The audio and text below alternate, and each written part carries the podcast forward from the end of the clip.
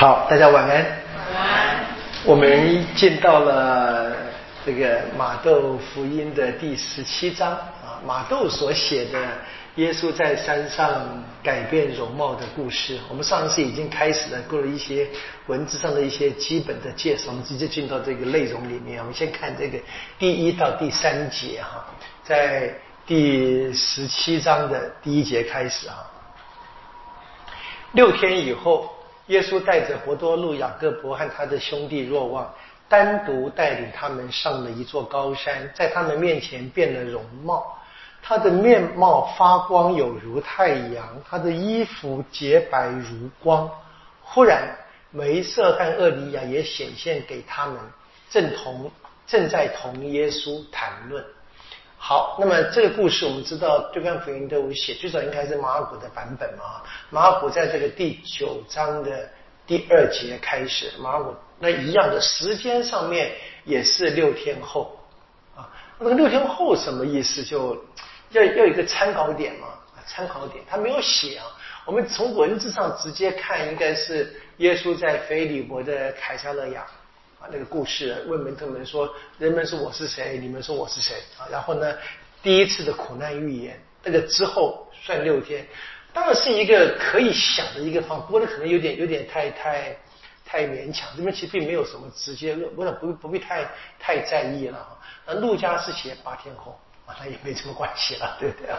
那这是马这马古六天，然后马窦就直接的接下来了。不过我们讲过六天以后的话，可能可以说第七天，那就有点那个圆满的意思啊。那其实就在山上，天耶稣展现他的天主性的容貌，当然也可以可以有可以有连接，是可以理解的了。因为高山呢啊，梅瑟啊，厄里亚啊。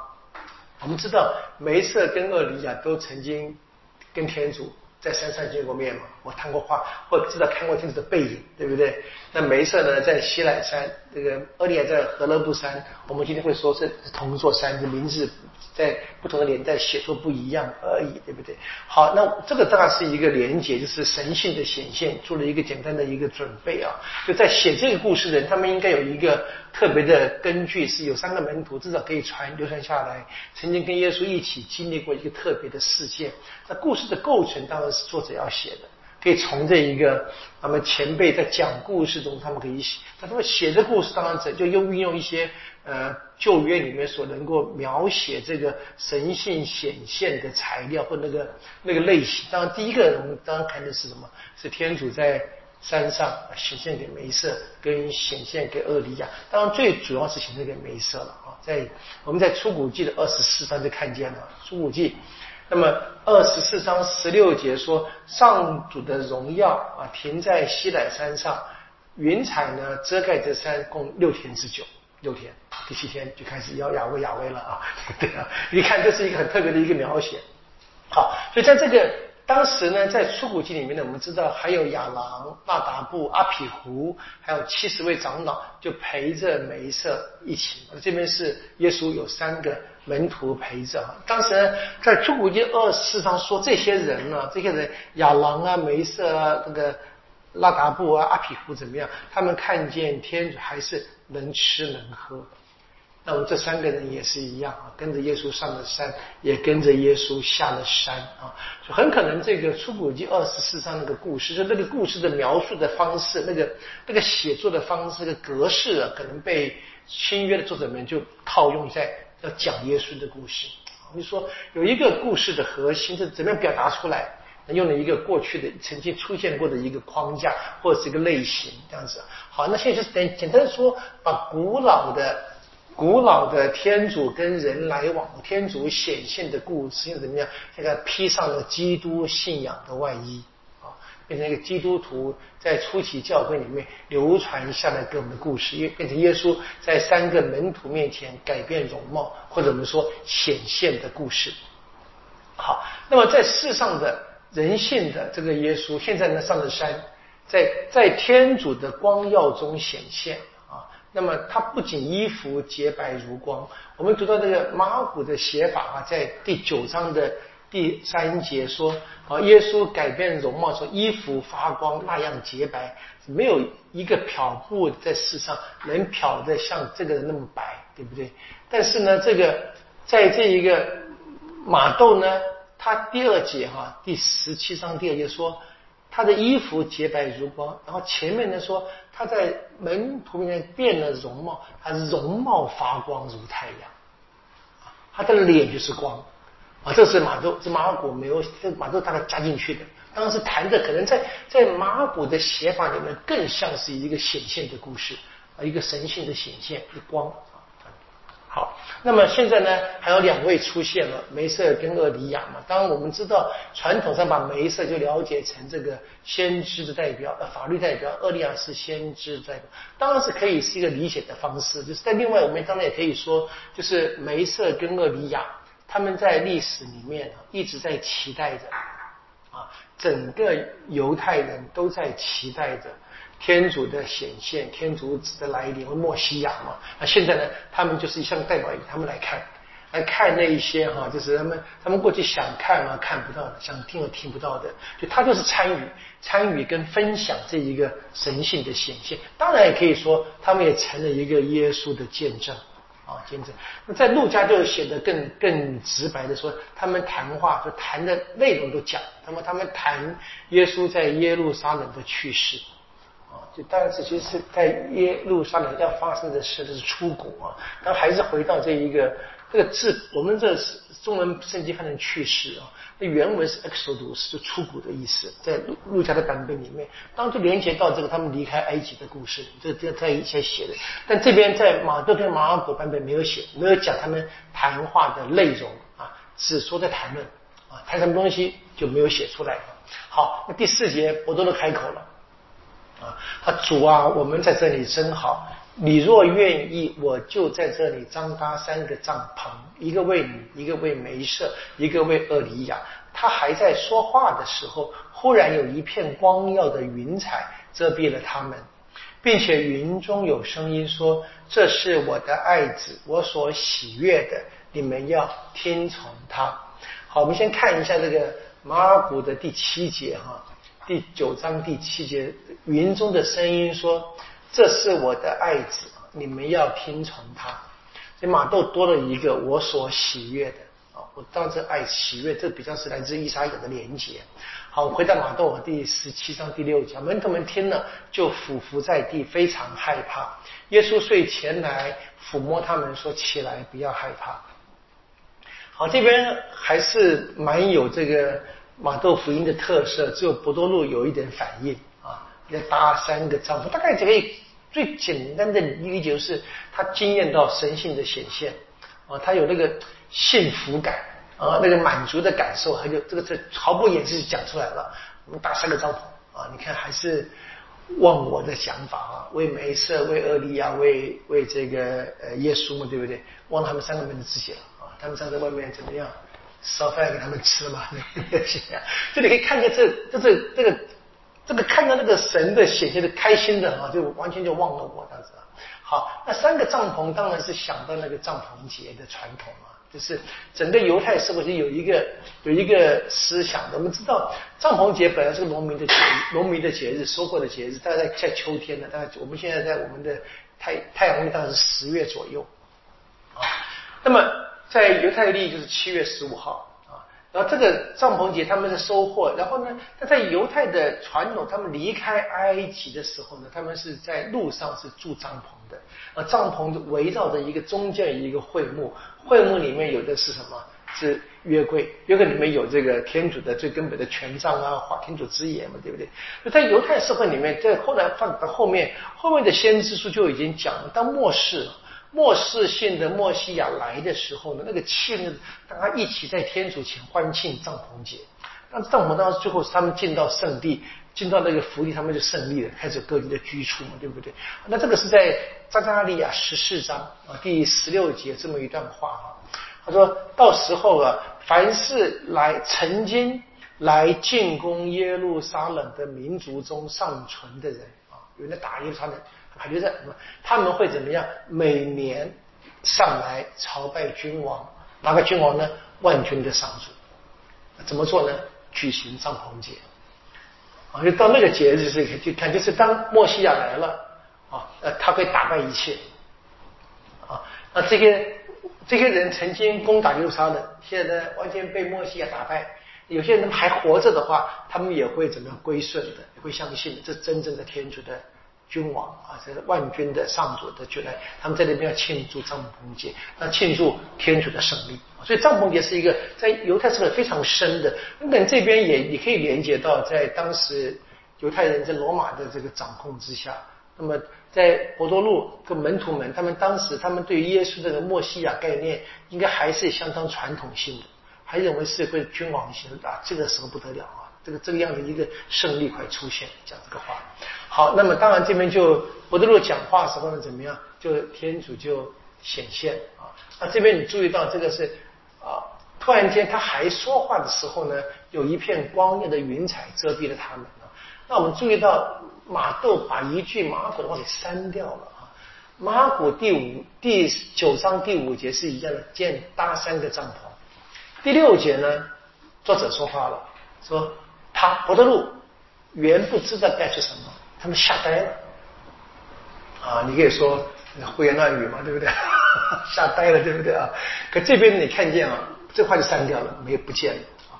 其实我我比较喜欢懂得在马古的第第九章第六节啊，我比较想懂这。当然你可以说吓呆了嘛，那吓呆了时候你就讲话，你可以说胡言乱语。那也可能就是讲出你们一生的渴望啊！就这这么讲，回到我刚才跟各位介绍那个赵梦杰的传统，我觉得很自然就讲了。这这也可能，我就我比较喜欢就是比较一个积积极的一个诠释的方式了。当你直接讲这么吓呆了，就就乱乱讲话了，怎么那也也是一个可能性，对不对？但是不论如何，这些在字面上还是有点消极的这个字字眼啊，在马窦就拿掉了。这马豆对门徒是比较宽大。你看马窦的作品里面，他的门徒们是比较能够明白耶稣，至少呢不是那么的，好像在马古的批评的那么强啊。好，那么伯多禄讲话呢以后是天主的显现啊，这时候出现什么光耀的云彩，然后云中有声音，好，这都是这个天主显现的记号。其实，在我们呃在呃旧约里面的西奈山事件，这些因素都有的嘛。那云中或天上的声音，我们在耶稣受洗时就曾经出现过类似的写法。好，那么这个声音有一个非常浓厚的提醒，说你们要听从他，啊，要听从这一位，这一位。那我们当然想起这个《生命记》里面梅瑟最后的遗言啊，《生命记》十八章十五节啊，梅瑟说，他说上主你的天主要从你中间有你的兄弟中。为你，这个你就是以色列民族哈，为你兴起一位像我一样的先知，而你们应该听从他。哦，这很清，这个是古老的、古老的梅瑟的预言啊，在天主说的啊，天主会在历史里面兴起一位说跟梅瑟一样，其实我们说比梅瑟还要大的了，那讲一个大的先知。好，那这个是听从。那我跟各位讲过好多次了，在希伯来文里面啊，他们就就是听。就是听而已，那从是我们的翻译，中文里面听就是一定包含那个从这个字。好，那么在这个地方呢，在云彩在声音当中的，天主就显现，当然证明要证实现在这一位改变容貌的这一位是谁。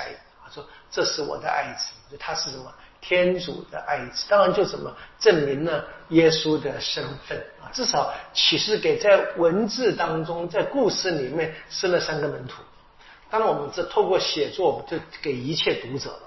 那我们都相信啊，现在这一位呢是天主的爱子。那么，当然这就像他们说怎么样？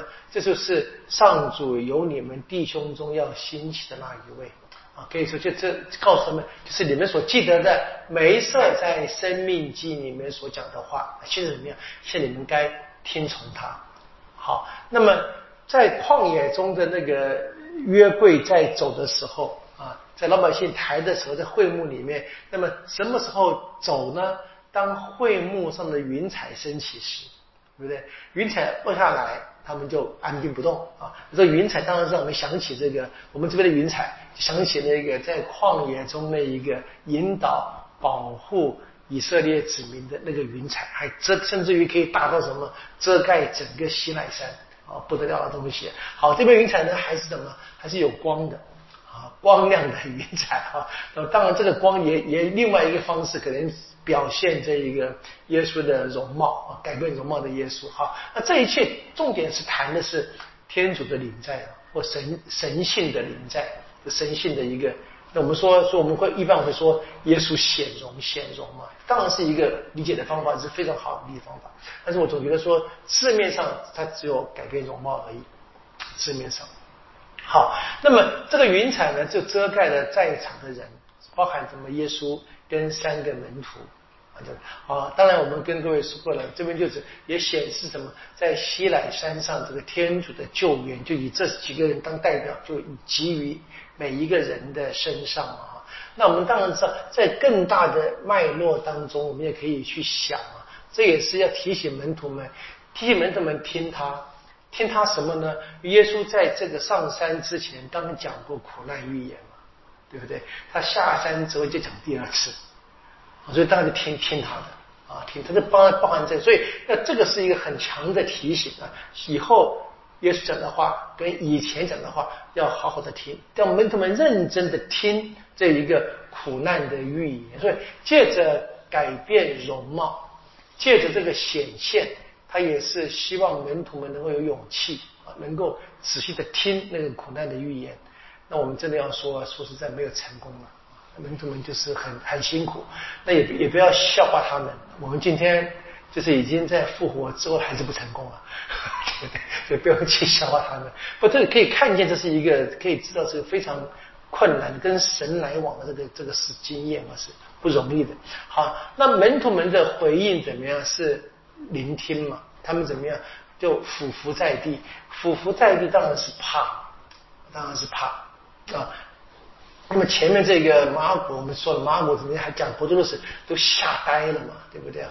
啊，这边也是一样，门徒们第六节说俯伏在地，非常害怕，听见了这个神的声音，他们就俯伏在地，害怕。那这害怕你可以讲是单纯的恐惧，不过在圣经里面当然讲敬畏了啊，就是敬畏敬畏天主，这这是一个神性的一个敬畏啊，这样子。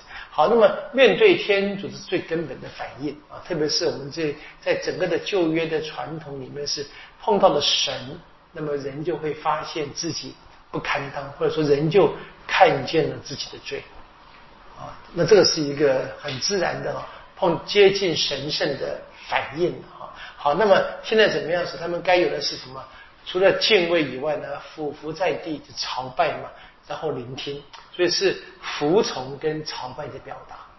好，那么在门徒们呢，因为这个面对这个改变容貌的耶稣，面对这个云彩，面对他们所听到的声音啊，他们正在害怕的时候呢，耶稣呢又回到了原样了，回到他们当初上山的样子啊。耶稣怎么样上来怎么样抚摸他们，说不要怕。啊，不要怕！所以现在怎么？耶稣回到他们本来门徒们本来认识的耶稣的样貌，用本来的声音啊，所以他重新以什么世上的方式来亲近他们啊，消除他们现在的恐惧或者是敬畏吧啊。那你可以想，这个经验当然会会让门徒们印象深刻嘛啊，他们还是会问嘛，这个人到底是谁啊？到底是？这是不是这么快就进到说相信他是天主？我们当然读下去，我们知道并没有啊，没那么简单啊，还需要慢慢的继续的学习。不到耶稣的事件结束，大概都是没办法的。好，然后呢，第八节说他们举目一看，任谁都不见了，任谁就是指那个梅瑟跟厄利亚啊，只有耶稣独自一人啊。然后呢，他们从山上下来。啊，上了山要下山的啊！耶稣嘱咐他们说：“非等人子由死者中复活，你们啊，不要告诉，不要把所见的告诉任何人。”所以现在呢，耶稣回到门徒们所熟悉的样子啊，然后呢，他们也怎么样开始改看耶稣了啊？看，看一看啊，厄利亚没事，看不见了，只看到耶稣啊，所以这个神性的显现不见了。来自于天上的显现的因素啊都不见了啊，云彩、声音、厄里亚、梅瑟都不见了啊，现在只有这个耶稣。这时刻呢，耶稣给他们一个命令，说在人子复活起来以前，不要把刚才所看见的告诉任何人。大概一个最简单的理解方就是，你讲了别人也不信，或者讲了别人也不理不会理解啊，或者说他们可能会产生一个什么别的误解啊。以为现在呢，神真的要出手帮我们打仗了，各种可能性你可以想象，所以提醒提醒他们啊，不要急啊，这是暗示怎么样？真正耶至少耶稣的整个生命啊，他的神性的这个奥秘啊，必须在经过了死亡跟复活事件之后，人才能够明白这个启示，否则或者是不明白，或者是错误的明白。这样，所以提醒门徒们怎么样，也提醒我们读者们要想起来了，就是耶稣的苦难的预言。其实我们前面就读过的嘛，第一个预言，它本来就跟复活连接在一起，啊，其实我们就是平常没办法把这个话同在放在一起想而已。好，这第一个啊，第一个耶稣。在门徒们这个面前显展现容貌的一个故事，改变容貌的故事。当然，这故事我们可以相信，它是一个显现的故事，跟这个耶稣受洗、跟耶稣步行海面都是一样的，让门徒们至少至少经验到一下，在跟耶稣来往时，经验到他的一些神性的特质或神性的本质。但是门徒们能够经验到多少，能够领悟多少是另外一个问题啊，就没有在文字上多做发挥。好，这是这个耶稣在山上改变容貌的故事。接着呢，就是我们看第十到第十三节，在下山的路上。好，门徒们就问耶稣：“那么，为什么经师说厄里亚应该先来呢？”啊，耶稣回答说：“厄里亚的确要来，而且要重整一切。但我告诉你们，厄里亚已经来了。”人们却不认识他，反而任意对待了他。啊，照样人子也要受他们的磨难。门徒这才明白，耶稣给他们所说的是指喜者若翰。好，那么这个故事呢，是在马尔谷还是有这个前面那个模型，还是有在马尔谷在耶稣的山上改变容貌的，他们下山，马尔谷这么写的，在。第九章的第九节哈，就是一样的，就是说，非等人子从死者中复活后，不要把所见的告诉任何人。好，然后呢，他们遵守了这话，却彼此讨论从死者中复活是什么意思。讨论复活啊，这个呢，在马窦没有写。然后呢，他们就问耶稣了啊，跟马窦是一样，说为什么厄利亚应该先来？为什么经师们这么说呢？耶稣说：“厄里亚固然要先来重整一切，但是呢，经上关于人子因受许多痛苦，被人轻慢，是怎么说的呢？”好，这边这个厄里亚固然要先来重整一切啊，这个是这个马窦也有的，马窦在第十一节有，对不对？然后呢，马古所写的这个啊，就是。但是经上关于人子因受许多苦被人轻慢是怎样记载的呢？这个马窦就删掉了哈。好，第十三节呢，马尔谷的第九章十三节，马耶稣他说：“可是我告诉你们，厄里亚已经来了啊，人们任意对待了他，正如经上关于他所记载的哈。基本上说跟第马窦的十二节是差不多一一致的，一致的。然后就有趣的是，你再看。这个马尔谷呢就结束了，啊，第十四节他们到山下了，对不对？可是呢，马窦呢这边第十三节加了一句话，啊，门徒们明白了，好厉害，对不对？哈，明白讲什么意思？你看见再一次看见啊，这个马窦对门徒们是比较比较友善的，啊，是马窦的版本里面，耶稣的门徒们，他们对耶稣的话。不敢讲完全懂，但总是有点领悟，点领悟，一点领悟，这是小差别。你就比那这个明白，你把它稍微圈一下，这是马窦的特色，你可以慢慢看，慢慢看明白。好，我们看这这这个短短的这几节经文啊，这个十到十三节四节经文里面是耶稣跟门徒间的一段谈话，还是那三个门徒？应该是我们可以说在下山的时候呢，边走边谈嘛啊。那整个叙述是在山上改变容貌。啊之后，他们呢一起下山，然后呢，他们在跟群众还没有相遇，还没到山下面，在路上谈话啊。那主题是那个厄里亚的先知，在当时在山上，耶稣改变容貌时显现出来的啊。可能在整个的犹太的传统里，我们说已经有人在谈厄里亚再来。我们也知道，在整个的圣经传，厄里亚是被。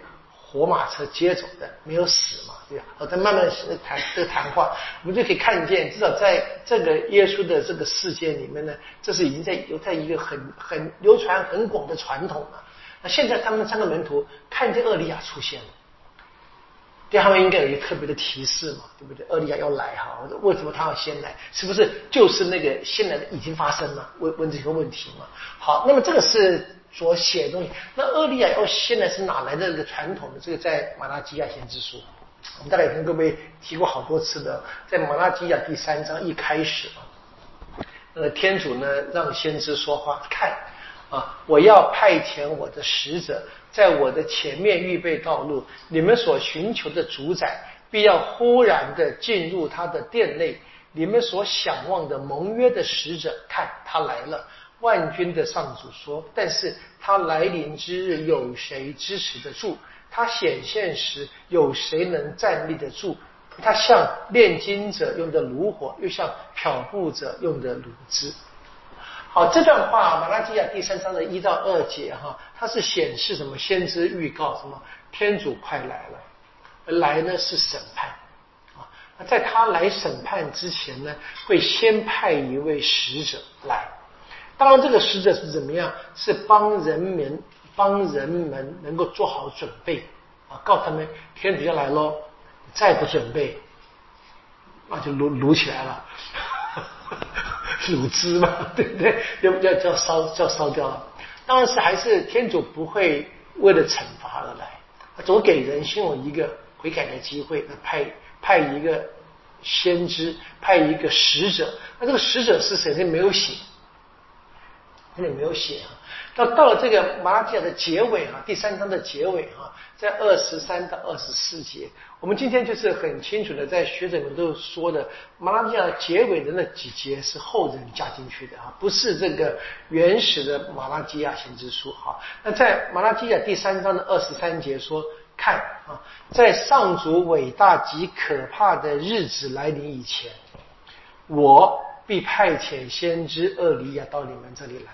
好，这个我还是天主嘛？借着这个先知的口说的。好，在这个伟大的日子要来临之前，这个伟大的日子在第一节已经预告要来嘛？啊，在这个结尾说来以前呢，我派先知厄利亚。在第一节跟第二节只是派一个使者嘛，对不对？现在提了名字了，那你把这两个对照，第一节跟第二节跟二十三、二十四对照一下，那就等于这个那个使者就是现在的厄利亚而来嘛。他怎么样？他要使父亲的心转向儿子，儿子的心转向父亲，免得我来临时以毁灭律打击这地。就让这一个父子的家庭都能够和好，但象征是一切的人和好，或者那个应该把它更好的理解是怎么样？父亲是天主啊，让老百姓都能够皈依天主啊，那这时候怎么样？当然就没就没有惩罚的问题了嘛。啊，这大致的最简单了解方式。那这样的一个延续就是很清楚的，当时的人们啊，就已经慢慢的明白，在这个犹太的背景里面，把这一个天主来之前那个前驱就理解成厄里亚。那这个理解方式呢，一直到了耶稣来的时候呢，是他们已经形成共识了。那大家都这么懂，所以当时怎么样，犹太人就会期待。期待厄利亚来什么重整以色列啊？重整以色列，这是马窦第十七章十一节说的重整一切啊啊！耶稣说，厄利亚的确要来，要重整一切。这个当然在马古就已经写过了，很清楚。这是这耶稣在已经表达了当时他们整个的犹太社会共同的那个氛围那个宗教的期待里面。那初期教会呢，在耶稣的复活的事件光照之下，当然就重新去领悟了嘛。他们发现，他们发现耶稣是天主，天主已经来了，对不对？那这个耶稣来之前是谁呢？就若翰就很自然就把这个若翰就理解成这一个他们在圣经里面所预告的那一位厄利亚。厄利亚是一个图像，不是他本人。有一个人里面有厄利亚相同的精神，所以就不会奇怪。马窦在描写若翰的时候怎么样？他的出身的穿着，他的衣服，他的生活的方式，就是跟旧约厄利亚是相符的。就以前有这个一个描写，所以对初期教会就是很清楚的一个问题是，那么。这个情况啊，就是跟人子的苦难跟死亡怎么融合？因为这边我们读的马拉基亚是光荣的战胜，啊，是，你说把一切的坏事通通除掉，那可能这是他们要要明白，就是那耶稣怎么样呢？耶稣给门徒的答案，说你们看看若翰，啊，若翰是前驱。如果你把他这把弱汉解释为厄里亚，就知道，那么这个弱汉就已经跟马拉基亚的那一个先知不太一样啊，他就是已经怎么样？他用他的死亡来为天主铺路的啊，所以当然，那耶稣怎么样？他也一样啊，成为人们啊任意妄为的牺牲品。所以弱汉的生命的结局，也成了耶稣的生命结局的前驱。或者是象征啊，这是一个简简单的理解，把这个马拉基亚过去的期待里面，然后转变成了耶稣生活里面的真实。所以在耶稣的事件真正完成之前，人们就很难去想象啊，在他们所读的那一个古老的先知书里面，居然是要这样来应验的。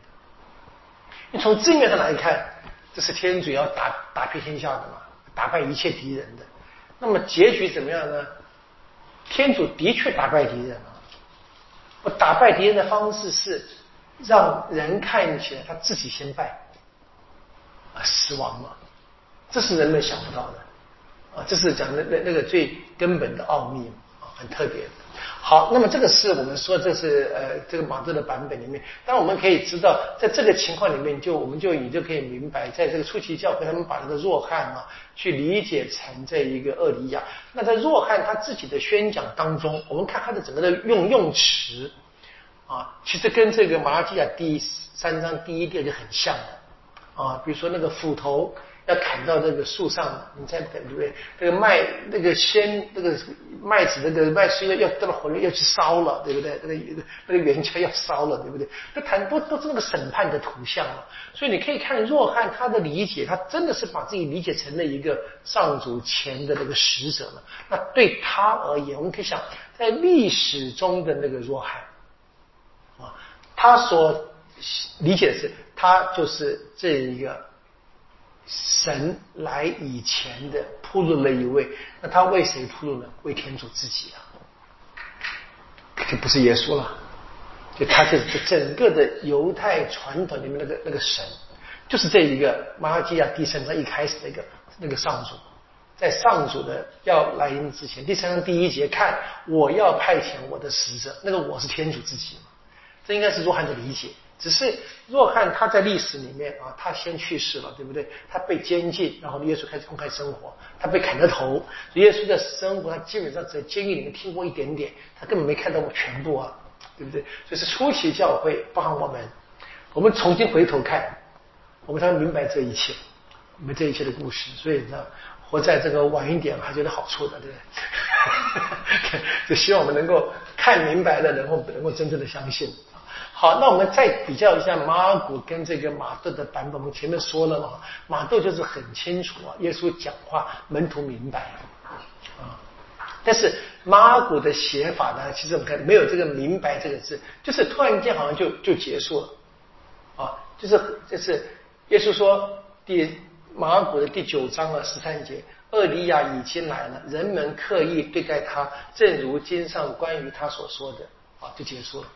就是没就是没有下文，没有门徒们的反应，所以可能对门徒们呢还是一个谜，到底什么意思啊还不清楚啊。但是呢，马窦很清楚，门徒明白了啊。好，希望我们也明白吧。好，也是这样子，跟着门徒们下了山。我们看山下的故事啊，第十四节啊。当他们呢来到群众那里时，有一个人来跪在耶稣跟前啊，跪下啊，说：“主啊，可怜我的儿子吧。”他患癫痫病很苦，屡次跌在火中，又屡次跌在水里。我把他带到你的门徒跟前，他们却不能治好他。耶稣回答说：“唉，无信败坏的世代，我同你们在这一起，要到几几时呢？我容忍你们要到几时呢？给他，把他给我带到这里来。”耶稣遂斥责魔鬼，魔鬼就从孩子身上出去了。从那时起，孩子就好了。以后门徒前来对耶稣说：“为什么我们不能逐出这魔鬼呢？”耶稣对他们说：“由于你们缺少信德，我实在告诉你们，假如你们有像戒指那么大的信德，你们向这座山说：从这边移到那边去，它必会移过去的。为你们没有不可能的事。”啊但这类魔鬼非用祈祷和进食是不能够赶出去的。好，这二十一节是后人加进去的，你看方方括号这比较晚晚的这个经文在里面。原始经文到二十节就结束了。好，那这个叙述还是一样，耶稣下山以后的故事，这个也是马马尔谷有写的，而且马尔谷也精彩的多啊，漂亮的多。我们知道有一个非常著名的画嘛，好像在罗浮宫是不是？应该是拉斐尔画的，是不是啊？如果没记错的话，然后在那个博多路大殿有一个复制品，是马赛克的复制品，我我还记得是进正门左前方有个复制品，非常漂亮的，不仔细看以为是画，它是马赛克做，非常惊人的一个呃杰作，在画这个故事。同时呢，他是把这一个山上改变容貌跟山下这个驱魔是画在同一幅画里面啊，都是漂亮。如果有机会去那个博多路大殿的话，这个是值得好好看一看的。好，那么现在马窦呢是一样的，跟随着马尔谷在一样写这个故事。耶稣跟门徒们下了山呢，他们在山下治好一个年轻人或小孩子啊，那是一个患有癫痫病的。但是马窦的版本与马尔谷就缩减了很多啊。那这我们已经碰到好多次了，马窦就是在接受马尔谷的故事，然后用在他的作品当中，他常把很多这些细节哈就删掉了啊。譬如我们知道那一个。把这个魔鬼驱逐到猪群里面的故事啊，在马古第五章啊一到二十节，用了二十节的经文啊。马窦呢在第八章二十八到三十四节，只用了七节经文 就掉了。还有故事我们知道是耶稣去治好那个会堂长雅伊诺的女儿，然后还没到家他就先死掉了，变成复活那个女儿。然后呢，这路上还有一个什么患血肉病的妇女来。对不对？一样的，在马窦第五章二十一到四十三节，啊，花了二十三节的经文写的，啊，那马窦呢，在第九章的十八到二十六节，啊，总共只用九节经文，一半都不到，啊，这是一个马窦的很很特别的一个一个在采用马尔谷中可以说，所以你读马窦其实有时候就就太太太干干枯，那细节都不见了啊，要要演话剧的话。马古的版本比较合适啊，有很多精彩的在里面用。好，所以这个文学上是很明显的哈。但是，但你的差别在哪里？很清楚。你看，在马窦呢，他他的写法比马尔古少啊。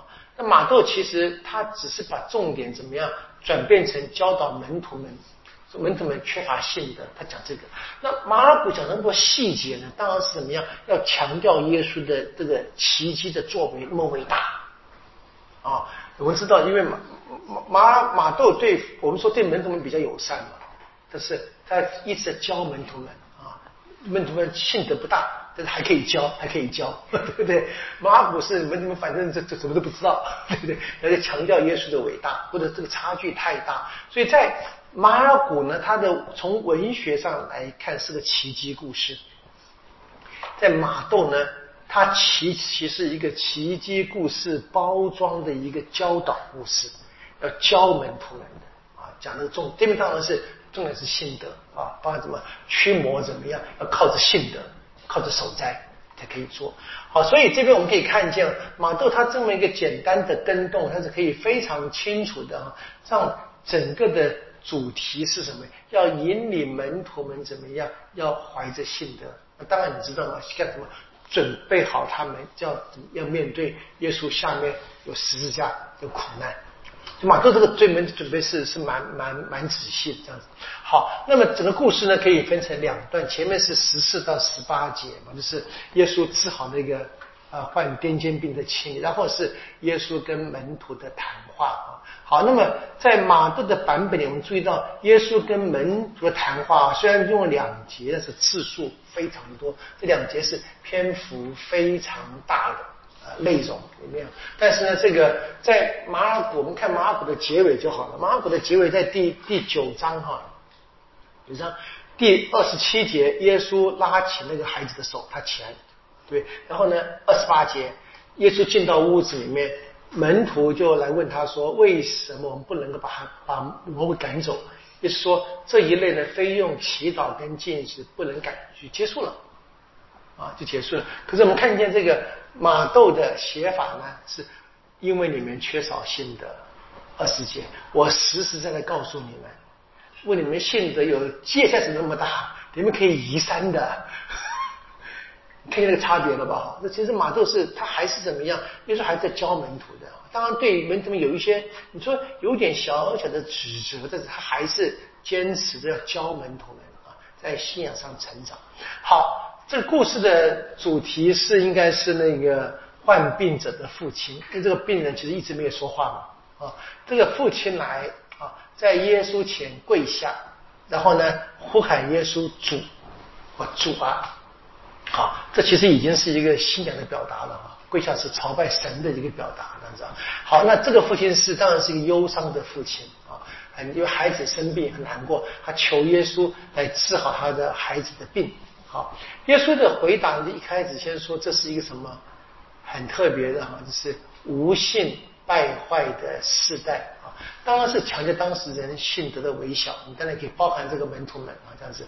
那我们注意到哈，这个马古有说什么？说这个这个父亲呢跟耶稣说：“我先求过你的门徒们啊。”啊这边是很简单，就十六节说：“我把他带到你门徒跟前，他们却不能治好他。”啊，这是一个很简单，但是在在马古的版本里面写的精彩的多。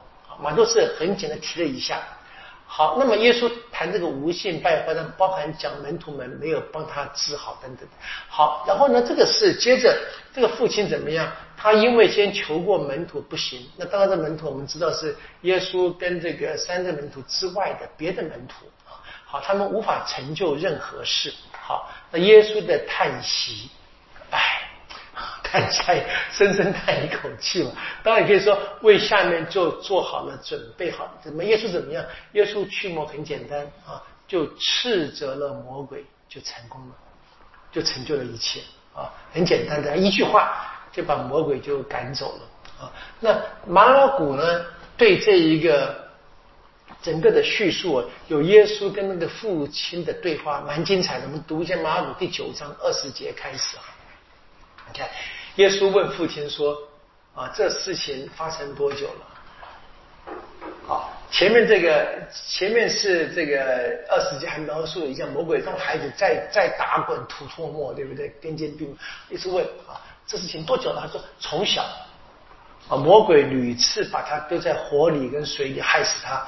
但是你若能够做什么，你就怜悯我们吧，帮助我们吧。你若如果你能啊，如果你能，哎。”可能你不能吧？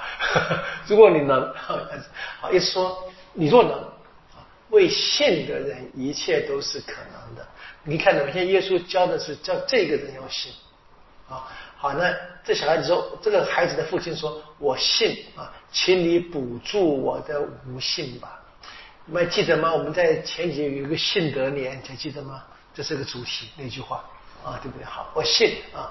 啊，请你补助我们的不幸。好，然后呢，耶稣看见群众都跑来了，啊，就斥责魔鬼说：“又聋又哑的魔鬼，我命你从他身上出去，再不要进入他内。”你看马马古就是要强调那个奇迹，对不对？在大家都看着，耶稣耶稣才行奇迹，大家都跑来看，耶稣做一下，有这个味道嘛，对不对？二十五节哈。很注意到，所以你看这些话呢，马周都省略掉了啊，因为他真正关心是下面第十九个二十节，他关心的是耶稣的教导，不是那些细节啊。这是你可以看注意到那个作者的整个的写作关系，其实一比较一下是其实蛮蛮清楚的啊。好，那么第十九节呢，门徒们私下来对耶稣说：“为什么我们不能逐出这魔鬼呢？”答案很简单，因为缺少信德啊，因为你们缺少信德。那你看呢，前面前面这个耶稣在马可版本里面没有提到信德这个字嘛？啊，只有十七节骂这个世代没有信德啊。但是前面在马可版本里面也也那个信德这个字出现好几次了，对不对？你若能，那你信就可以。那我怎么讲？好，那现在看马窦很简单的耶稣的教导了，所以这个是。十九跟二十节是整个故事的重点啊，耶稣对门徒的教导，当然就包含对我们今天整个教会信仰团体的教导里面。那这个信仰团体呢，从这个故事里面要能够提出来的一些真正的哈，就说要克服自己的小信德。那其实小信德或信德不够，在马窦福音这个主题出现非常多次了。在第六章里面就有过，在山东圣训讲过，第八章也有，十四章、十六章都出现过。这这个主题一直重复出现，在整个的马窦的福音当中。好，那么这门门徒们呢，在这里我们看见啊，马窦的门徒跟马尔谷的门徒不太一样。马窦的门徒呢，他稍微还是会去问耶稣怎么办啊？那他们呢，在马尔谷呢，就是基本上是他的门是心很硬的。不相信，马窦只是说可能有点怀疑吧，这个味道 这样子啊。好，那么这些门徒呢，是在耶稣世上的行动当中啊，他们要看见耶稣的尊高的神性，只是呢不能够完全明白的啊。他们一点一点的慢慢的去经验啊，但是呢不至于完全不懂，也不至于这个马上明白，所以要真的要怎么样？要到耶稣复活后。啊，这样到真正复活的显现之后，这是马窦报道。我们大家可以看见嘛，马窦的报道是性德是要慢慢成长的，慢慢要学习的啊。那这边呢，关于这个性德的话是，如果谁哈性德跟芥菜籽那般大啊，就可以移山啊。那这当然是一个强一个，就是个很吊诡的一个比喻。它大概是要显示什么？显示门徒们的性德非常小。用芥菜籽看不到，看 不到。呃，比喻当是一个，就是可能当时那样那个希伯来的语言的这个语言的风格是么表达的。当时好，那么这样的话，如果信德够大，哈，可以移山。在二十一章哈，马窦的二十一章又出现过一次，是耶稣进了城之后，记得那一棵被耶稣诅咒的无花果树，真的枯掉了嘛？对不对？伯多，哎，你看到事情发生的时候，你你有信德就知道了。那移山都可以，我可以跟各位大概提过，就是刚才讲是《圣方济》有用这个故事啊，就谈的有信德那个山，就是我们在信仰当中的各种诱惑啊，有信德就可以把它移掉，啊，清楚的。好，那这边是很清楚的说怎么办呢？该跟祈祷结合在一起。那祈祷什么意思啊？当然是相信的人才祈祷。OK，我们的麻烦比较是，比较是我们去祈祷也不相信，特别麻烦，就是，就是你可以假设，如果说我们我们求神，如果我不信，我求什么呢？啊，我这个这就等我大家都要去思考。这边这边谈的是直接，这边到圣经不能讲我们今天谈的一些神学的语言了哈，它就很很简单，就是那么你祈祷就是信德嘛，那就会实现。所以这一类的魔鬼，为什么你们赶不走？你们你们没有求天主啊？你们求就可以啊。当然这个非常简单，可以这么理解。好，这边我们知道，在第十七章的二十节哈，其实这边并没有直接跟这个祈祷这个字连接在一起了，所以这二十一节应该是后人哈加进去的解释。啊，谈那个信德，就是靠着祈祷啊，怎么样？还靠着什么守斋戒啊？祈祷跟斋戒就联合在一起就可以。这应该是第二十一节是比较晚期的那个圣经的抄写员啊，他们大概已经开始在做这个基督徒生活的实践，已经包含他们日常的祈祷、他们的斋戒。那他们在读这个时候呢，他们就加进去了啊，加了个注解啊，这个信者。靠祈祷跟斋戒，那这个味道就写进去，这是一个可能性啊。这今天在这个经文的研究是这么说的。好，这是这个第十七章的三个故事啊。耶稣在山上改变了容貌，然后呢，在下山的路上预告啊，这个他们在传统上所说的啊，在天主来之前，墨西亚来之前呢，厄里亚会先来的，厄里亚已经来了，就是他们在历史里面所经验过的弱弱汉袭者。然后是在下山之后，这边这个故事，在这边剩下治好一个患了癫痫病的年轻人，是父亲来帮忙求的，所以父亲的性德可以让孩子得到了治愈。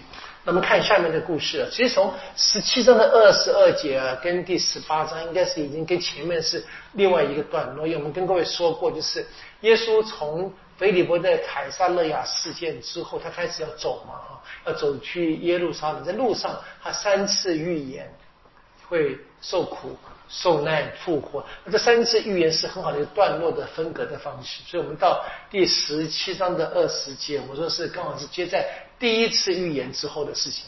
那么，在二十二节是开始第二个预言，我开始第二段。我们先看这个小故事，先看这个第二次的预言，二十二二十三节，非常短的一个耶稣的苦难预言啊。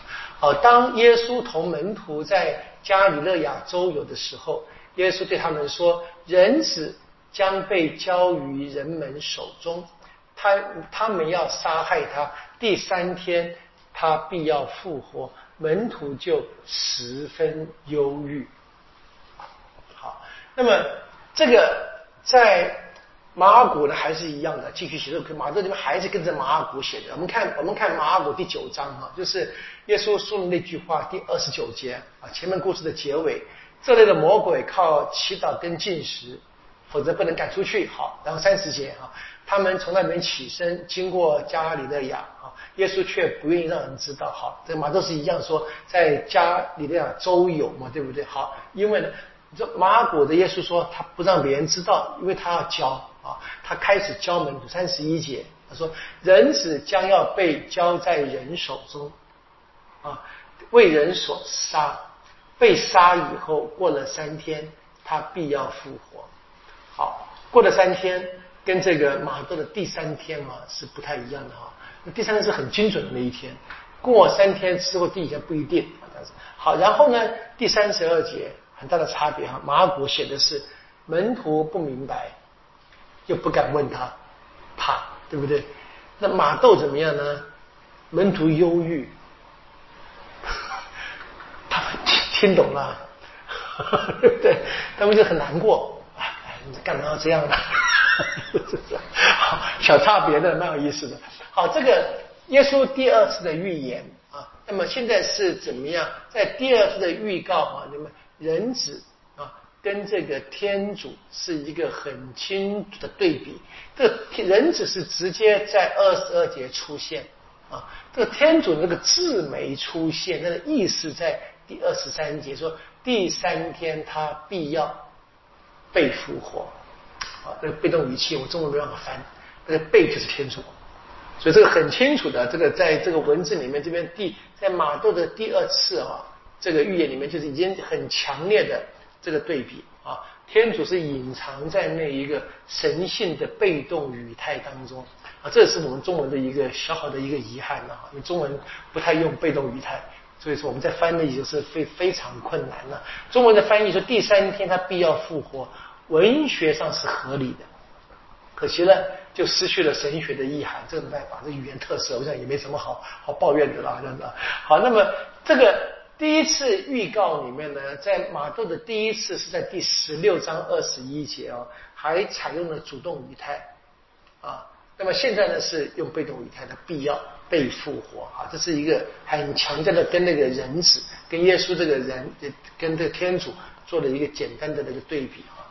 那么这个故事其实很简单，我们就是不用就也没什么可太多可以说，只是我们前面跟各位提提醒过的。那马窦的描写呢是。门徒们呢是他们不敢讲完全明白了，但至少他表现是跟这一个马古的情况不一样，说又不明白又不敢问啊，又害怕又不敢问，对不对？这个我觉得一般老师常有这种经验了，学生们就想问，不敢问，不明白，不敢问的东西。好，那么这边是那这个忧郁，我们知道它应该是有点，因为忧郁是个情情感的表达嘛，啊，应该是对内容的讲法。好，那这一次我们注意到是博多罗呢没有反抗，啊，他也进到忧郁当中，啊，不像前面第一次是说主千万不可。对不对？他就会想想要抗拒这个东西是不一样的。好，我们看下面故事，也是博多多的故事，二十四、二十七节。好，他们就到了格法翁啊。呃，我们知道了从腓利伯的凯撒利亚往往南走嘛，对不对？就是可以说，假如沿着约旦河的话，他先到加利利亚湖边，那边就有格法翁，他方向还是往南的，还是往这个耶路撒冷走去，但还距离还远啊。那格法翁收电税的人来到伯多禄跟前说：“你们的师傅不纳电税吗？”伯多禄说：“自然纳的。”啊，他一进到屋里，耶稣就先对他说：“西满，你以为怎样？啊，地上的君王向谁征收关税或丁税呢？向自己的儿子，或是向外人？”伯多禄说：“向外人。”耶稣对他说：“所以儿子是免税的了。”但是呢，为了避免使他们疑怪，你往海边去垂钓，拿钓上来第一条鱼，开了它的口，就会找到一块斯塔特，拿去交给他们，当做我和你的电税。好，这句话到底不多的会不会懂啊？儿子是免税的啊！我想，我们就从这个文字上来看，我们说他懂的可能性是应该有的，因为我们知道他们前面有一个。这个步行海面的故事嘛，对不对？大家都朝拜耶稣是天主子，然后呢，有我们刚才这个在山上改变容貌的故事，不都是在场的嘛？天上有声音说了嘛，这是我的爱子嘛？这边他是可以可以，就是顺下来可以懂这个这样这样理解的方式。好，那这个故事啊，也是一样，关于博多禄特别的故事，也是只有马都才有。啊，跟那个步行海面，不都连走海面一样，那个是一样。有很多地方是马都特别的可以看见，他特别关心这一个门徒的这样子。好，那当然是对这个样的信仰团体做出一个很特别的教导，是关于这个博多禄的身份啊。好，那么对于马窦而言，在马窦团体嘛，这个传统里面呢，博多禄应该是最可靠的啊，最跟天主、跟耶稣最接近的。有最有权威的一个耶稣门徒的传递下来的这个讯息。好，那么什么是殿税啊？这是在耶路撒冷圣殿存在的时候啊，那么犹太他们就规定了，除了司祭以外，年满二十岁都要缴纳的税金啊，人头的按人头税，对不对？那么是每一年是半个薛克啊，那么半个薛克呢，就是一个斯塔特，一个说是两个达马。一打码呢是大概是当时一个人一天的工资，等于就算一句话说是他一年啊要缴两天的工资要给当做电税，为圣殿为为这个圣殿的一切的花费嘛，包含那个那位司机他们有需要的一些生活费的可能都在内这样子。好，可是我们知道这个圣殿电税到什么时候结束呢？圣殿毁就结束了，没有？那圣殿毁，这罗马帝国他们。这攻攻占了耶路撒冷，毁了城，毁了殿，对不对？但是呢，殿税还是要缴的，缴给罗马神丘比特这个坎普托尼拉利努斯啊，还是还是收的，收宗教税还是有的，在收钱啊，这个是。那我们今天在教会的传统是是呃怎么讲呢？是自由捐献嘛，对不对？你讲自由捐献啊，是个讲法嘛，对不对啊？像我们像像我们方济会，对不对？我们方济会每一个人缴人头税的，交给总总署。方济会，我们我们按按我们我们这个省多少人，按人头要每年要缴，总署没有钱啊，总署不是生产啊，它是一直在服务的嘛，是一样的啊，所以这个这个这个其实宗教上大概都是一直会实现下去的了啊。好，那么对耶稣的事件这边哈，那么在耶稣事件之前缴电税当然是理所当然的了啊，在耶稣事件之后啊。在这个呃圣殿还没有毁灭之前，哦，耶稣在讲是，我们讲是三十年耶稣去世，对不对？那七十年圣殿毁灭嘛，啊，那在这个时期，这些有很多人他们已经相信了耶稣，啊，譬如我们我们想想看耶稣的一句话好啊，对不对？将来我们在朝拜天主，不在这座山，不在那个殿，我以心神以真理朝拜天主。那么基督徒当然要问嘛，那还要纳殿税吗？会是一个现实的问题了。所以这但这可能在这个背景里面，慢慢的会形成在初期教会里面有这些事情会发生的冲突，这可能是马窦把这个故事编在福音里面，可能真正发生过的一些初期教会基督徒他们在生活实践上碰到的一些问题，啊，这可能是这我们去猜去想这个事情，为什么这边会提讲这个故事？好，那么人们问不都是说你们师傅那他当然啦。这个这个是你看那个讲的太快，对不对？但不经思考嘛，对不对？好，就伯多禄直接回答那个收电税的人，耶稣他是应该会缴纳的。好，对伯多禄而言，可能是理所当然的，也可能是不知道，可能是觉得面子啊什么不不都可能，对不对？但是呢，这边却给了耶稣一个机会啊，给了一个教导，或者说给马窦一个机会，让我们再一次去认识耶稣到底是谁。啊，所以说天主怎么样？他的独生子啊，跟这个君王跟王子套用在现实生活上做了一个比喻啊，这肯定在人间的王国制度下啊，国王的儿子就没有纳税的义务了啊。那么现在是那么天主的儿子呢啊，理所当然怎么样，也就免除了给天主的殿宇。啊，纳税的义务，但是这么一个教导这样讲哈，好，可是呢，耶稣又说怎么样？但为了让怕别人啊去责怪你怎么样，还是还是缴了啊？就是可能这个最简单的一个责怪是不要让耶稣现在身份怎么样成为一个冲突啊，就是说我不缴。我跟父同体，我是一体的，我是什么圣殿的主人啊？那可能当时就就就打打翻了天了，对不对？好，这边没有，又是没有这边的快啊。好，所以马窦应该是很简单的继续的叙述。那耶稣呢？他讲啊怎么样？还很贴心的帮伯多禄也讲啊。但我们当然知道嘛，这个当然不是出于义务，而是怎么样？他愿意。而且呢，耶稣怎么样？用一个小小的奇迹啊，让这一个伯多禄可以明白啊，让这个怎么去明白？什么？他们真的是愿意缴纳的。耶稣听的是，他也愿意缴纳。好，这当然是一个来自于神性的一个正理的奇迹，对不对？那其实你说在那边随便就就马上就要拿钱，也还不是一件太简单的事情嘛。对，好，所以现在是耶稣在行奇迹的时候呢，他说怎么样？说要缴纳这个殿税，说不要让他们疑怪啊，不让他们感到这个怀疑啊、奇怪啊，怎么样？